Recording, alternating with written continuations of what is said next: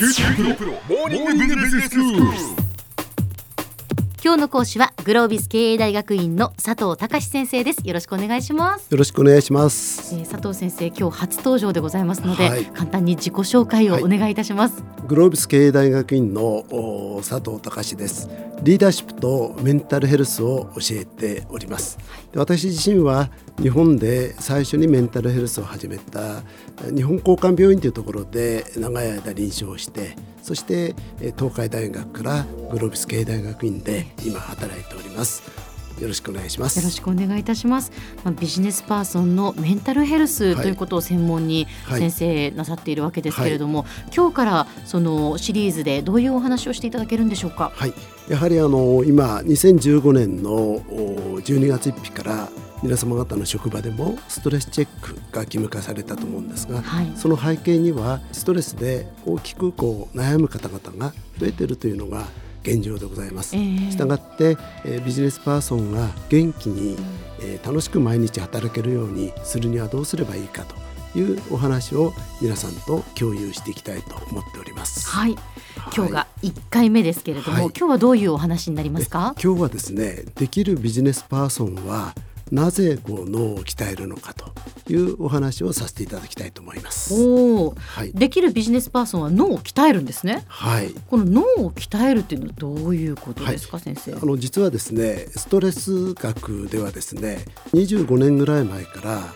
アメリカのハーバードやスタンフォードイェール大学を中心にええストレス学の研究っていうのが飛躍的にこう伸びてきたんですね。はいはい。で日本でも私たちも40年以上前からストレスの研究をしてるんですが、ええそれまでは人間の脳を見ながらストレスの研究っていうのはできなかったんですね。はい。猿とかネズミとか猫とかそういう動物実験でしかできなかったんです。でも CT スキャンや MR というのが最近すごく普及してきました。で生きている人間の脳の状態がリアルタイムにこう分かるんですね。そうですえね。そうしますとあのストレスがかかった時にどういう脳の状態になるかっていうのが分かってきてですねそこで非常にこう発達してきたということになります。で今日本全国ではですねやっぱりメンタル不全で悩む方が非常に多いんですが、うんこれはある一つの説によりますとやはり脳の疲労が原因になっているというふうなことが考えられるんですね。そうですか、はい。その心の疲れは実は脳の疲れと関係しているということなんですか？そういうことなんですね。はい。ということはその脳が疲れている脳の疲労を取り除いてあげれば心も改善するっていうことになるわけですか？そういうことです。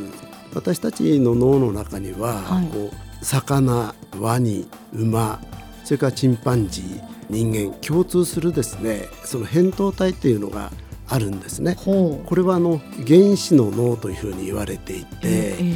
ストレスはですね外敵から身を守るためにあるんですね。はい。つまり怖い目に遭うと緊張して、うん。そして走ってこう逃げるような状態を作るわけです。はい。ですからストレス状態になると私たちは緊張しますよね。ええええ。やはり汗が出たり、はい。心臓がドキドキしたり、うん。っていうのはですねあれでこう危険を回避するそれからストレスになるとよくパワハラが起こりますね。つまり非常に普段は冷静な人でも怒ってみたりあるいは感情的になってみたり。ええええ。っていうのはその扁桃体っていうのは私たちの情動を司る脳の機能なんですね。はいはい。でここがこう興奮してくる状態が、えーストレスの一つだというふうに最近言われてきているわけです。ですからストレスの大きな元であります扁桃体を抑えることによって、ええええ。他の脳の活動が活発化するということになるんですね。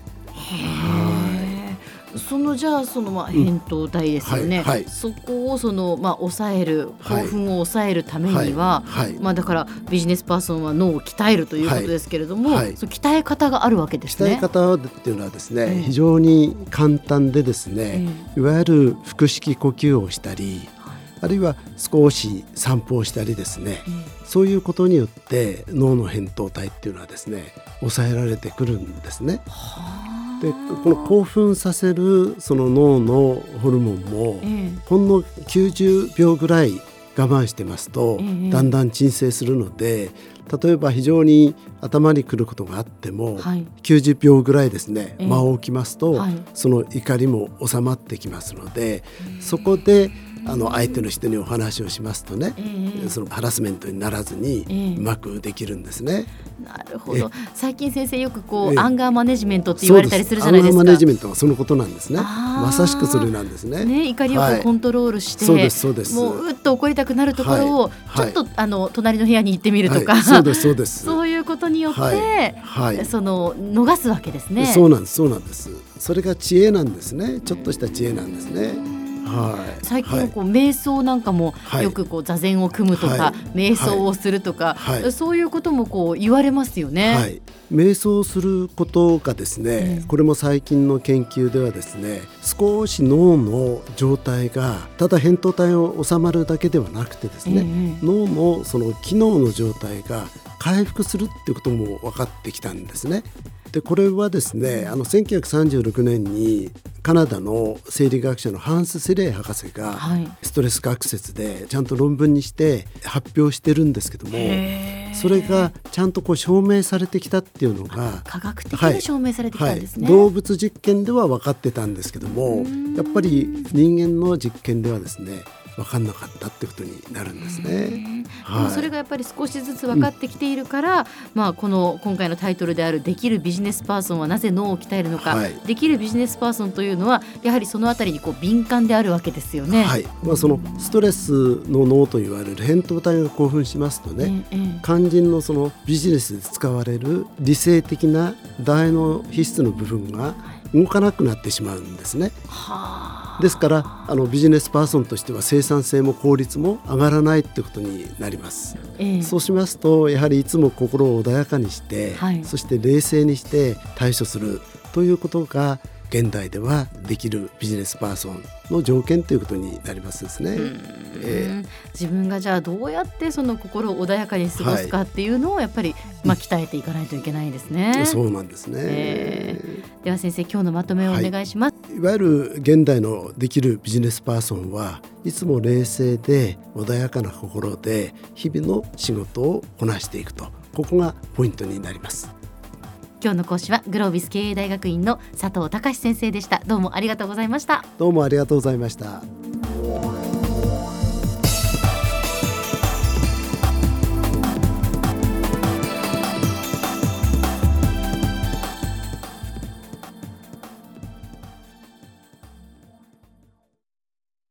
QT プロは通信ネットワーク、セキュリティ、クラウドなど QT ネットがお届けする ICT サービスです。九州中に展開した光ファイバー網を基盤に一番身近なビジネスパートナーとして九州の企業自治体の皆様をサポートします。詳しくは QT プロで検索を。